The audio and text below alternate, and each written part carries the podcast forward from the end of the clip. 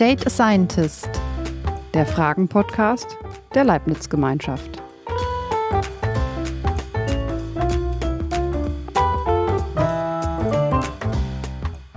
Hallo und herzlich willkommen bei Date a Scientist. Mein Name ist Caroline Lodemann und ich stelle euch gleich unsere heutigen Gäste vor und lade euch anschließend ein, ihrem Gespräch zu lauschen. Date a Scientist ist der Fragen-Podcast der Leibniz-Gemeinschaft. In einem etwa 30-minütigen Vier-Augen-Gespräch können die Teilnehmenden alle ihre Fragen zu einem Lieblingsthema stellen und unsere Leibniz-WissenschaftlerInnen haben die Antworten parat. Egal, ob es um Biodiversität oder um Sprachentwicklung geht. Denn in der Leibniz-Gemeinschaft forschen wir vernetzt, und zwar über alles, was uns betrifft. 20.000 Menschen machen diese Forschungsorganisation aus. In unserem neuen Podcast Data Scientist habt ihr die Möglichkeit, den exklusiven Vier-Augen-Gesprächen zwischen unseren Leibniz-WissenschaftlerInnen und unseren Gästen zu lauschen. Und ihr könnt auch mitmachen und eure Fragen an die Wissenschaft stellen. Wie? Das verrate ich euch am Ende dieser Folge. Heute geht es um Migration und was Altern in Deutschland und Bevölkerungswachstum in Afrika damit zu tun haben. Mein Gast Steffi Gustafsson ist selbst Auswanderin und Einwanderin und beobachtet um sich herum Bewegungen von Land zu Land. Vor vier Jahren ist sie mit ihrem Mann und zwei Töchtern nach Schweden gezogen und genießt dort Natur und schwimmt gern. Sie ist Finanzbuchhalterin bei Cochlear Nordics. Tobias Heitland forscht am Institut für Weltwirtschaft in Kiel, einem Institut der Leibniz-Gemeinschaft, zu Schwellen- und Entwicklungsländern, insbesondere zu Afrika, und zu Globalisierung und Migration. Ich weiß, dass du, liebe Steffi, viele Fragen hast. Also los. Ja, hallo. Schön, heute hier mit dabei zu sein. Stefanie Gustafsson ist mein Name und ich freue mich total, heute ganz viele von meinen Fragen an Tobias zu stellen zu dem Thema alterndes Deutschland, wachsendes Afrika. Und da liegt eigentlich schon meine erste Frage. Wie steht das im Kontext? Alterndes Deutschland, wachsendes Afrika. Was bedeutet das für die Migration? Teil 1, wie steht das im Kontext, im Zusammenhang? Ja, hallo auch von mir. Ich freue mich über das Interesse und vielleicht zu dieser ersten Frage, die versucht zusammenzubringen, was uns in den nächsten 20, 30 Jahren erwarten wird. Auf der einen Seite, ähm, ich denke, das ist äh, uns allen bewusst, sind wir in einem stark alternden Land. Die deutsche Bevölkerung würde schon seit den 70er Jahren schrumpfen, hätten wir nicht eine Zuwanderung. Und äh, das wird sich noch weiter beschleunigen. Fachkräftemangel ist ja so ein Wort, was wir schon überall hören. Auf der anderen Seite gibt es zwei relevante Trends. Der eine mit dem Titel Afrika und der andere im Rest der EU. Vielleicht zu dem äh, letzten Punkt zuerst. Die Migration, die aktuell vor allem stattfindet, ähm, kommt aus anderen Teilen der EU, zum großen Teil, nicht komplett, aber wenn man sich anschaut, wer zum Beispiel in Deutschland in der Gastro, im Pflegebereich, ähm, auf den Baustellen und so weiter arbeitet, da sind das ganz überwiegend Osteuropäerinnen und Osteuropäer. Und die osteuropäischen Staaten altern überwiegend noch schneller als Deutschland. Das heißt, ähm, wir werden da in den nächsten Jahren sozusagen ein Versiegen dieses Arbeitskräftepools haben. Das ist etwas, was die deutsche Wirtschaft, aber natürlich auch die Wirtschaft der Länder im Osten der EU vor große Probleme stellen wird. Und auf der anderen Seite des Mittelmeers haben wir eine komplett andere Situation. Da haben wir immer noch in den meisten Ländern eine sehr junge Bevölkerung. Viele Leute, die frisch auf den Arbeitsmarkt kommen und äh, die eher die Schwierigkeit haben, dass es äh, wenige Möglichkeiten gibt, ähm, gutes Geld zu verdienen. Und um das zu kontrastieren, eben ein großes Bevölkerungswachstum, auch ein großes Wachstum von qualifizierten Personen, und gleichzeitig einer starken Alterung innerhalb der EU. Das soll dieser Titel ausdrücken und das wird zu einer Verlagerung der Hauptherkunftsländer von Migrantinnen und Migranten in den nächsten Jahren führen. Okay, super. Hast du vielleicht noch ein paar Zahlen für uns? Was, was genau heißt das alterndes Deutschland? Also was sagen ach, die neuesten Statistiken, einfach, dass man auch ein Gefühl ein bisschen dafür bekommt, wie definiert ihr das alterndes Deutschland in 20 Jahren? Was bedeutet das für mich, für die Gesellschaft? Ja, also vielleicht, ähm, um mit den Migrationszahlen einmal mhm. zu starten. Wir haben aktuell, das überrascht immer viele, 1,3 Millionen ähm, Zuwanderer ungefähr pro Jahr. Mhm. Gleichzeitig aber eine Million Menschen, die das Land wieder verlassen. Das sind Leute wie, ähm, wie du und deine Familie, aber eben auch Leute, die gerade erst in den letzten Jahren nach Deutschland gekommen sind. Sozusagen ein großes Kommen und Gehen. Und das heißt, wenn ich sage 1,3 Millionen kommen, eine Million ist gegangen, dann ähm, haben wir eine Zuwanderung netto von 300.000. Und äh, die Prognosen von Demografen beispielsweise, von der Bundesagentur für Arbeit zum Beispiel, die gehen davon aus, dass wir mehrere hunderttausend pro Jahr durch Migration ersetzen müssen, einfach nur damit der, die Zahl der, der Arbeitnehmerinnen und Arbeitnehmer in Deutschland gleich bleibt. Woran liegt das? Ein ganz wichtiger Trend dabei ist, dass die Babyboomer-Generation, ähm, also die Leute, die in den 50ern, 60ern geboren sind, jetzt entweder schon in Rente sind oder in Rente gehen. Und diese waren die geburtenstärksten Jahrgänge. Das heißt, für jede Kohorte, die jetzt aus den Schulen in Deutschland kommt, ähm, gehen deutlich mehr als dieser Abitur- und sonstige Abschlussjahrgang ähm, in Rente. Und das wird insbesondere in den, sag ich mal, nicht so attraktiven Landstrichen, ähm, wo, wo junge Leute gehen, ähm, zu einer massiven Beschleunigung der Überalterung. Mhm. Das heißt, gerade jetzt so im ländlichen Sachsen-Anhalt, ähm, in, im ländlichen Brandenburg, in Teilen von Sachsen und so weiter, da sehen wir, dass gerade auf den Dörfern im Großteil der Bevölkerung schon über 50, über 60 ist. Und das sieht in den, in den Großstädten, also jetzt beispielsweise in Berlin, wenn man sich irgendwie um die Leibniz-Zentrale herum bewegt oder so, sieht das ganz anders aus. Da haben ein ganz anderes Straßenbild. Und ein Faktor, der dafür wichtig ist, ist einmal die junge Bevölkerung, die bewusst in die Städte zieht, wegen Ausbildungsmöglichkeiten, wegen äh, Jobmöglichkeiten, aber eben auch die Zuwanderung. Da habe ich aber noch eine Frage, Tobias. Ähm, wenn du sagst 1,3 Millionen kommen und eine Million gehen. Kann man das auch altersmäßig festhalten? 1,3 Millionen kommen. Gibt es da auch so einen, also so einen Trend? Man sagt, die sind alle 20, die kommen, die arbeiten und dann gehen eine Million, wenn die quasi fertig gearbeitet haben. Gibt es da schon Statistiken? Forscht ihr da schon lang genug? Ja, wie lange forscht ihr denn eigentlich schon? Wie lange gibt es euch denn schon? also unser Institut gibt's, unser Institut gibt's seit äh, kurz vor dem Ersten Weltkrieg. Also es ist wirklich ein okay. sehr altes Institut, wurde mhm. noch als Kaiser Wilhelm Institut ins Leben gerufen. Okay. In Kiel, weil der Kaiser so gerne bei der Kieler Woche war und gesegelt ist und so weiter. Dementsprechend das Kaiserliche Institut für Seeschifffahrt dort gegründet hat. Mhm. Aber äh, Migrationsforschung gibt's am Institut durchgehend zumindest so seit den 2000ern. Und äh, wir haben uns da erst mit, ähm, mit Arbeitsmigration beschäftigt, dann natürlich jetzt in den letzten Jahren sehr viel mit, äh, mit dem Thema Flucht und ähm, arbeiten jetzt auch sehr viel zu eigentlich zu zwei großen Blöcken. Zum einen, wie treffen Menschen eigentlich Migrationsentscheidungen? Und der andere große Block ist, wie formieren sich Einstellungen gegenüber Migration? Und die beiden Sachen, die, ähm, die interagieren natürlich stark. Super spannend. Toll. Zu deiner, kannst du mir noch mal ganz kurz sagen, was dein der erste Teil der Frage war? Genau, das war eine Doppelfrage. Ja. Die 1,3 Millionen, die ah, kommen ja. und die eine Million, die gehen, kann man das auch altersmäßig hinterlegen, dass es ja. eine Erkenntnis gibt, okay, die, es sind tatsächlich wie so Arbeits Einwanderer oder? Also es gibt Zahlen dazu. Deutschland ist ja hm? bekanntermaßen sehr schlecht da drin, ähm, gute Zahlen zu haben. Wir haben ja dieses Jahr zum Beispiel mal den, den Zensus, um überhaupt mal herauszufinden, wie viele Menschen im Land leben, wer eigentlich wie lebt, in was für Arten von Wohnbebauung und so weiter. Das sind ja alles Daten, die wir in der Form nicht gesammelt haben. Äh, was wir aber gemacht haben, war vor zwei Jahren, so kurz bevor Corona kam, uns Auszüge, Spezialauszüge aus den Melderegistern und aus der Wanderungsstatistik geben zu lassen und da nachzuvollziehen, wie eigentlich die Altersverteilung ist und ähm, uns auch die Trends über die Jahre anzuschauen.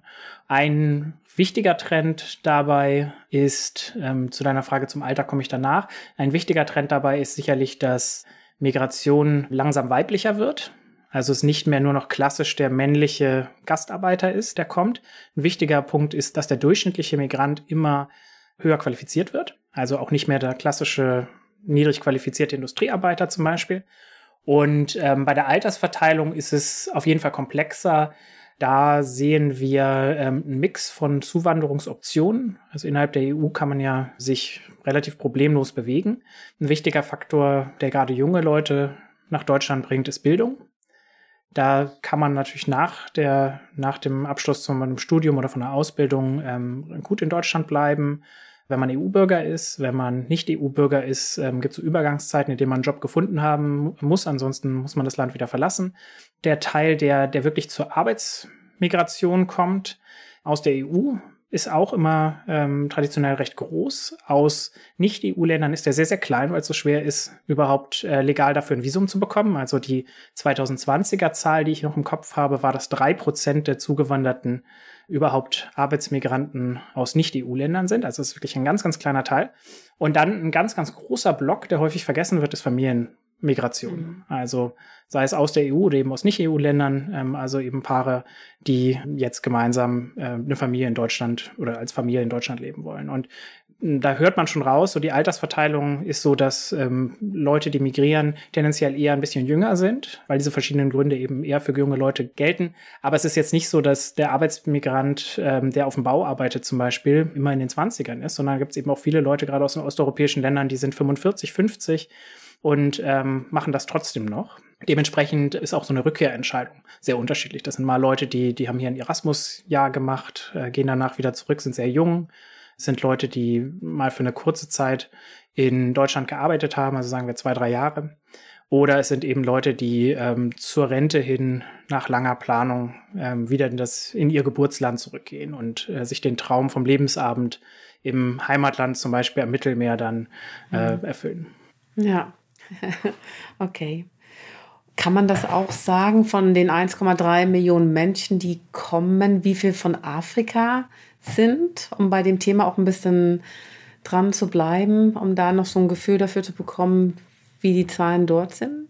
Also der Teil ist verschwindend gering. Mhm. Ähm, da muss man ein bisschen trennen nach Asylmigration ja. und ähm, oder also Geflüchteten, ist schwierig immer da auch in den Statistiken sozusagen die richtigen Gruppen zu definieren und Arbeitsmigration. Und die Hauptgruppe, die aus Afrika aktuell kommt, mhm. das sind mehrere Zehntausend pro Jahr, sind äh, tatsächlich Leute, die, ähm, die das über den, über den Asylkanal äh, tun. Mhm eben auch entgegen des, des Klischees, was vielleicht vorherrscht, ähm, sind das vielfach Leute, die tatsächlich auch Asyl bekommen oder zumindest ähm, aus, aus Gründen wie, wie Unsicherheit nicht wieder abgeschoben werden. Also beispielsweise Menschen aus Eritrea, das ist eine ganz wichtige Gruppe, was eine extrem, eine extrem brutale Diktatur ist. Und ähm, Arbeitszuwanderung aus Afrika findet bisher kaum statt, weil es einfach ja. keine ähm, rechtlichen Aufenthaltstitel dafür gibt. Ja. Also es gibt ja so schöne Konstrukte wie beispielsweise die blaue Karte EU oder das Fachkräfteeinwanderungsgesetz, also Möglichkeiten, die gerade Hochqualifizierte äh, nach Deutschland bringen sollen. Aber äh, die Kriterien, die da dran geknüpft sind, sind so hoch, dass das kaum jemand erfüllt. Ja. So als Beispiel, um eine blaue Karte EU zu bekommen, muss man, wenn man nicht in, in ähm, bestimmten Jobs arbeitet, deutlich über 50.000 Euro im Jahr brutto verdienen. Und damit ist eben eigentlich fast jeder, auch aus der deutschen Bevölkerung, disqualifiziert, eben so ein Visum zu bekommen. Ne? Also das heißt, die meisten Leute, selbst wenn sie ein Jobangebot von ihrem Arbeitgeber hätten, hm. ohne deutschen Pass hm. äh, oder, oder EU-Pass, dürften sie nicht ins Land, um diesen Job anzutreten, egal wie gut sie den Job machen. Das heißt, wir haben äh, in den letzten Jahren häufig halt keine 500 qualifizierten Zuwanderer aus, aus afrikanischen Ländern gehabt, einfach mhm. weil die Leute kein Visum bekommen konnten. Und das heißt, es ist ein Problem für, für potenzielle Bewerberinnen und Bewerber. Es ist aber auch ein Riesenproblem natürlich für Arbeitgeber, die, wenn es die Möglichkeiten gäbe, gerne es ausprobieren würden, jemanden zum Beispiel aus Ghana oder aus Nigeria oder aus dem Senegal einzustellen. Ja. Ja, wirklich interessant. Magst du vielleicht noch mal kurz zusammenfassen, Tobias, welche Arten von Migration es gibt? Ja, klar, gern. Es gibt zum einen die Arbeitsmigration. Da hat, denke ich, jeder im Kopf. Mhm. Äh, dann äh, Fluchtmigration, also Menschen, die einen Asylantrag stellen oder die jetzt ähm, aus der Ukraine kommend unter die diese temporären Übergangsschutz gestellt werden. Dann ähm, Bildungsmigration, also jemand, der zum Beispiel für ein Erasmus-Jahr nach Deutschland kommt oder eine Ausbildung antritt. Und dann eine wichtige Gruppe, die häufig sogar oder in vielen Ländern sogar die größte von allen ist, ähm, die Familienmigration. Okay, super. Wenn man jetzt ähm, auf eure ähm, letzten Erkenntnisse so ein bisschen zurückkommt, was du am Anfang halt schon erzählt hast, woran ihr forscht, Magst du da vielleicht zusammenfassen, was die neuesten Erkenntnisse sind an eurem Institut? Und die nächste Frage dann wäre, welche Herausforderungen ihr seht. Und fangen wir aber erstmal an, die neuesten Erkenntnisse, was ihr die letzten 22 Jahre da jetzt so gemacht habt. Ja, also ich denke, eine der wichtigsten Erkenntnisse mhm. so der Forschung insgesamt ist, dass wir Migration ähm, sozusagen aus der Gesamtperspektive betrachten müssen. Was nicht funktioniert, ist, wenn man zum Beispiel eine reine deutsche Brille aufhat und ähm, zum Beispiel Politikmaßnahmen so entwickelt oder designt, ja, dass das zum Beispiel dem deutschen juristischen Denke entspricht. Wenn man auf die Weise eben zum Beispiel vergisst, was, was treibt eigentlich ähm, Leute dazu, über Migration nachzudenken oder migrieren zu wollen, das wird was sein, was man sonst übersieht. Das heißt, ähm, es ist total wichtig, die Perspektive der Migrantinnen und Migranten auch der Leute, die nicht migrieren, ganz wichtig. Ne? Also das ist ja der Großteil der Menschheit, der gar nicht migrieren möchte. Das zusammenzubringen mit der Perspektive, die wir zum Beispiel hier in Deutschland haben und dann natürlich ähm, auch der Perspektive der Herkunftsländer, weil die natürlich zum Beispiel von so Dingen wie Fachkräfteabwanderung schwer betroffen sein können. Mhm. Und ähm, das denke ich so auf dem, auf dem Meta-Level die wichtigste Erkenntnis, dass man nur dann gute Politikberatung machen kann. Okay. Wenn es jetzt um konkrete, ganz konkrete Dinge geht, wo wir sozusagen am aktuellen Rand stehen der Forschung. Wir haben jetzt in dem, in den letzten zwölf Monaten haben wir im Feld ähm, in Uganda und im Senegal, also wirklich auf dem, in Dörfern bei, bei den Leuten vor Ort, nachdem das wieder möglich war, Daten erhoben zu Migration und ähm, deren Motiven. Und da gibt es eine ganz spannende Debatte, so die letzten, na, ich sag mal, fünf Jahre, die daraus kommt, dass man, wenn man sich über die Länderdurchschnitte anguckt, sozusagen einen kleinen Buckel in den Daten sieht, dass Länder mit mittlerem Einkommen die höchsten Immigrationsraten haben. Und äh, daraus haben Leute geschlossen, dass relativ logisch auch Menschen, wenn sie wohlhabender werden, sich eher Migration leisten können und dann so dieser Wunsch nach Migration erfüllt wird. Und dann wenn man reicher wird, eben mehr Möglichkeiten hat, sich auch zu Hause zu entfalten und dann sozusagen der Wunsch, nicht zu migrieren, überwiegt. Dass also erst ein Anstieg da ist und dann die Migrationswahrscheinlichkeit wieder abfällt.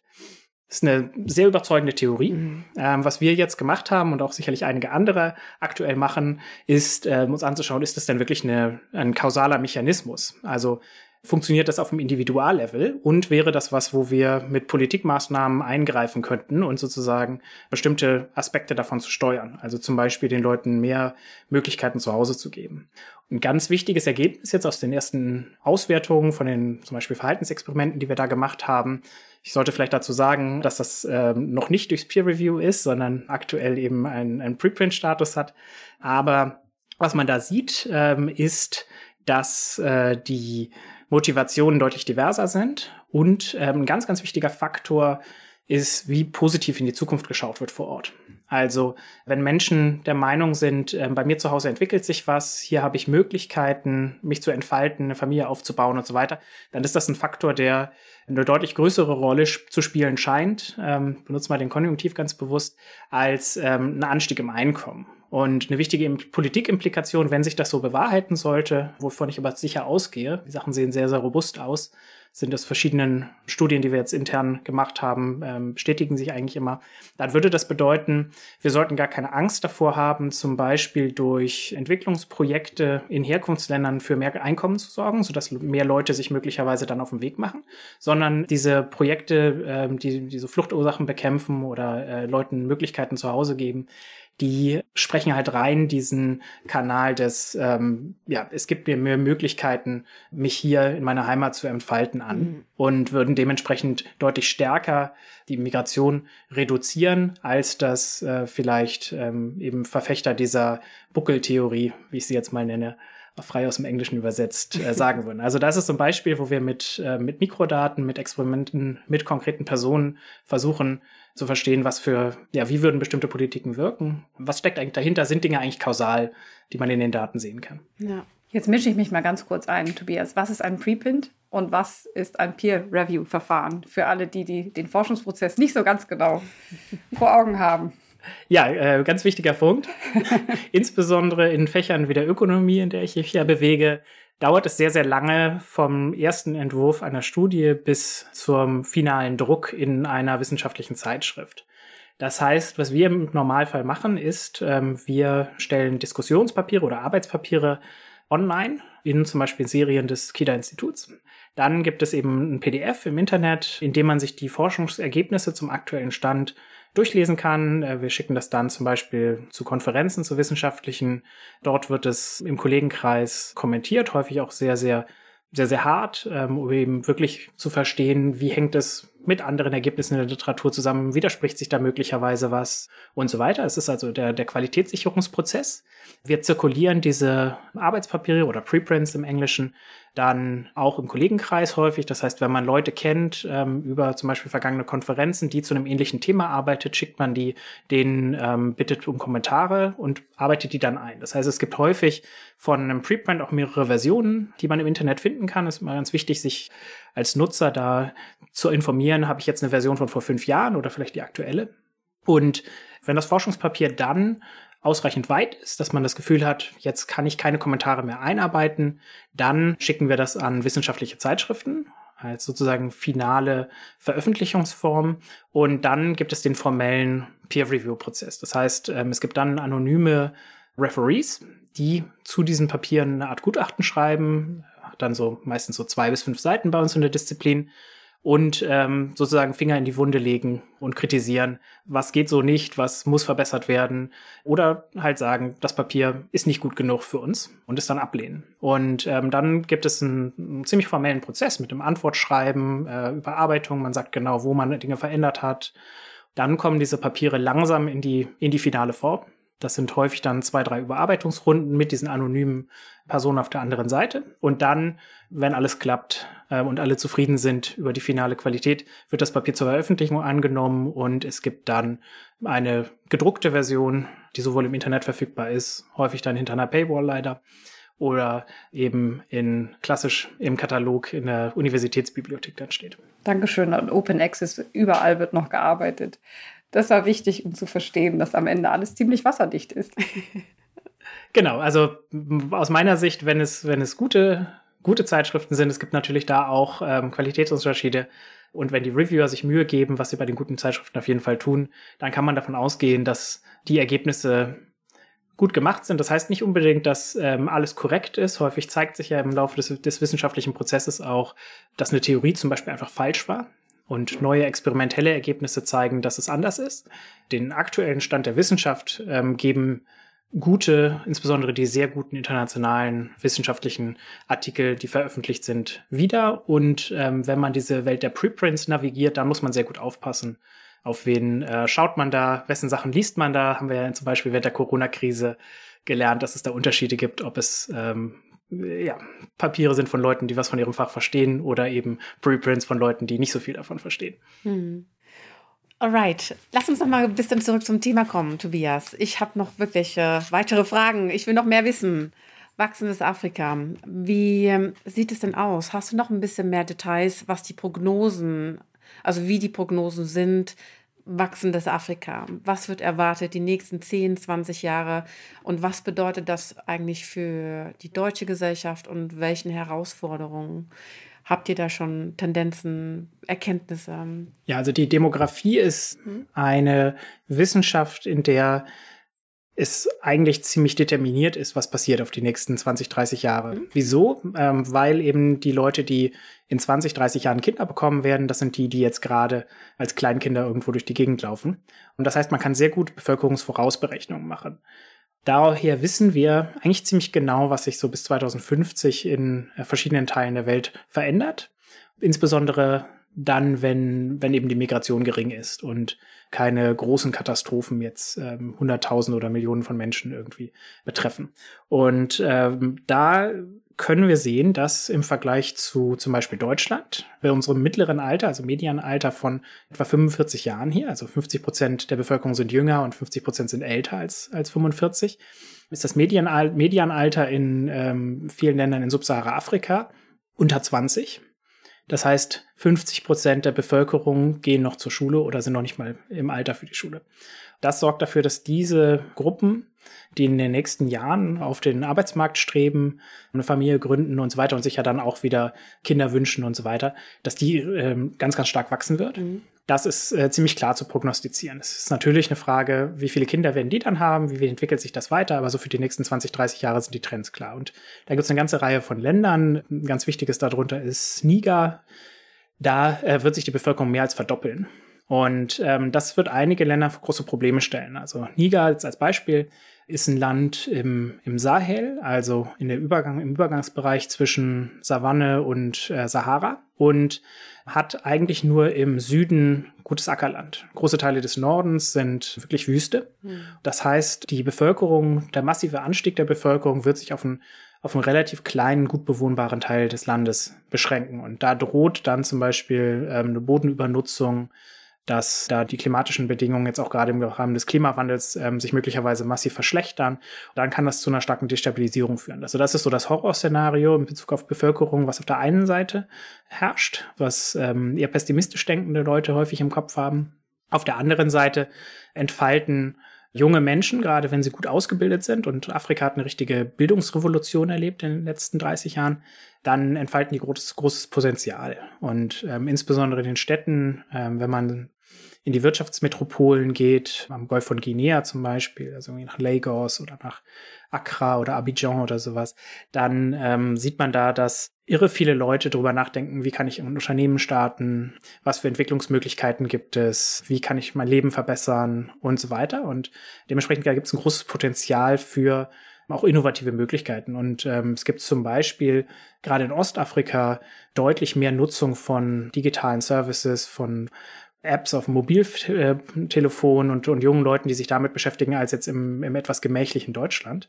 Und das ist ja die, die optimistische Seite, die, die häufig vergessen wird, dass da, ja, dass es einfach total lebendig ist sozusagen ne? und ähm, sich viel entwickelt. Und dementsprechend hängt für viele Länder, und Afrika ist da ja total divers mit über 50 Ländern, für viele Länder hängt, wie sich konkret dieses Bevölkerungswachstum niederschlagen wird, in politischer, wirtschaftlicher Hinsicht, hängt stark davon ab, wie sind so die, die Rahmenbedingungen, ähm, ist das ein, eine Demokratie, ist das eine Diktatur, was für Möglichkeiten sehen die Menschen im eigenen Land, im, im Ausland, wie entwickeln sich auch der, der größere Rahmen. Also zum Beispiel ähm, arbeiten die afrikanischen Länder jetzt im Rahmen der, der geplanten afrikanischen Freihandelszone enger miteinander zusammen. Davon wird sehr, sehr viel abhängen, ob, ob wir da ähm, eine sehr positive Geschichte sehen werden oder diese Negativbeispiele zum Beispiel durch den Klimawandel verstärkt ähm, ja. sich, sich durchsetzen werden.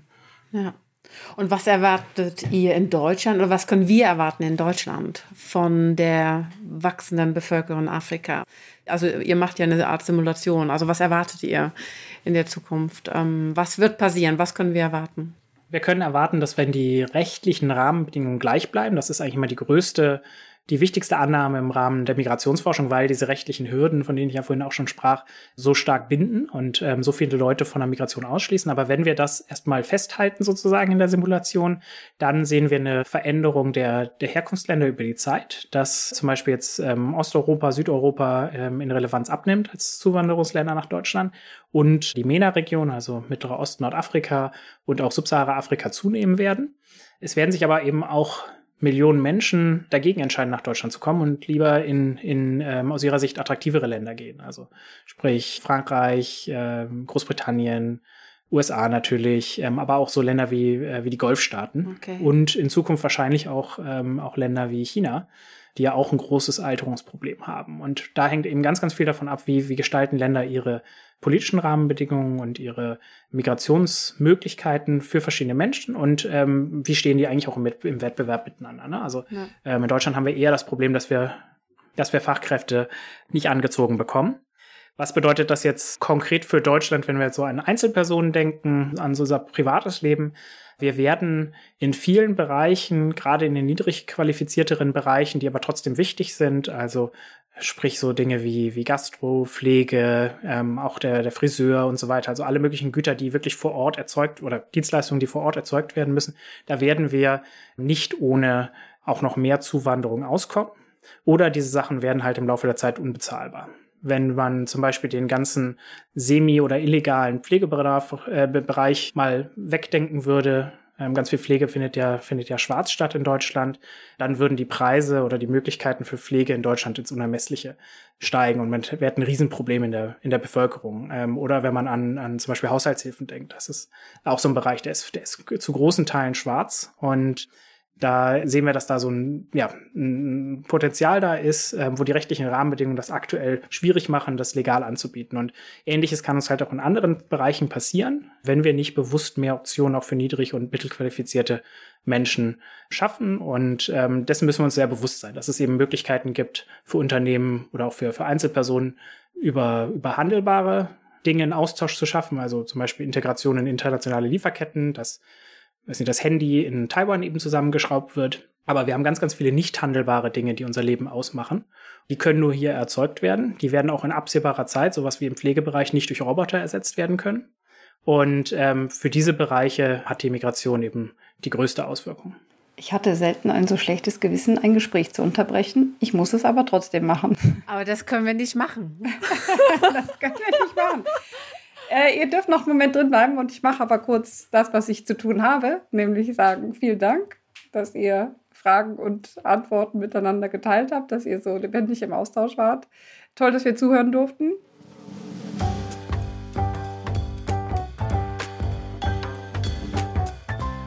Das war Data Scientist. Unser Podcast erscheint alle zwei Wochen überall da, wo es Podcasts gibt. Bis zum nächsten Mal. Empfehlt unseren Podcast weiter. Lasst uns eure Bewertung da. Schickt uns eure E-Mails mit Fragen an datascientist at leibniz-gemeinschaft.de und schreibt uns auch, wenn ihr selbst einmal mitmachen wollt.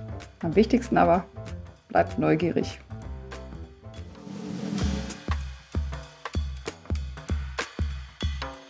Data Scientist ist ein Podcast der Leibniz-Gemeinschaft, produziert von Pool Artists.